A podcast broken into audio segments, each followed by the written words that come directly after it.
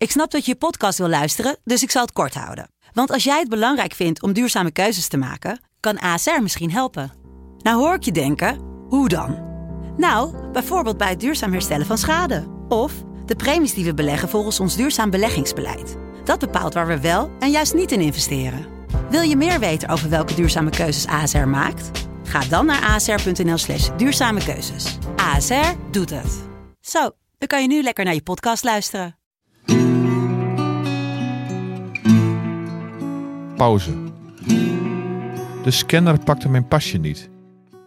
Bij het binnenstappen van de bus was het nog goed gegaan. Wat overigens nieuw voor mij bleek. Ik wist niet dat de bankpas, net als de OV-kaart, gebruikt kon worden, maar de chauffeur knikte. Gewoon er langs halen en niet vergeten bij het uitstappen ook.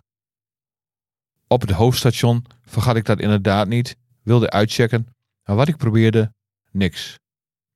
Naar later bleek vanwege een storing bij onze bank, wel net toen ik in het café stond, belde mijn vrouw. Zij was in een supermarkt en kon niet pennen. Wat ze op dat moment van mij verwachtte bleef onduidelijk, want in de kroeg kon ik haar moeilijk verstaan.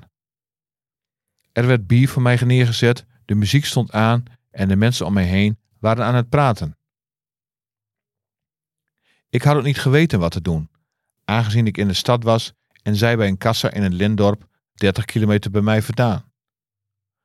Toen ik zei dat het uitchecken met de pas ook al een probleem was, hing ze met een, nou ja, ik zie wel, op. De buschauffeur keek in de spiegel naar mij, terwijl ik het pasje op 16 manieren voor de scanner langs haalde. Van voor naar achter en van links naar rechts, edoch laulune.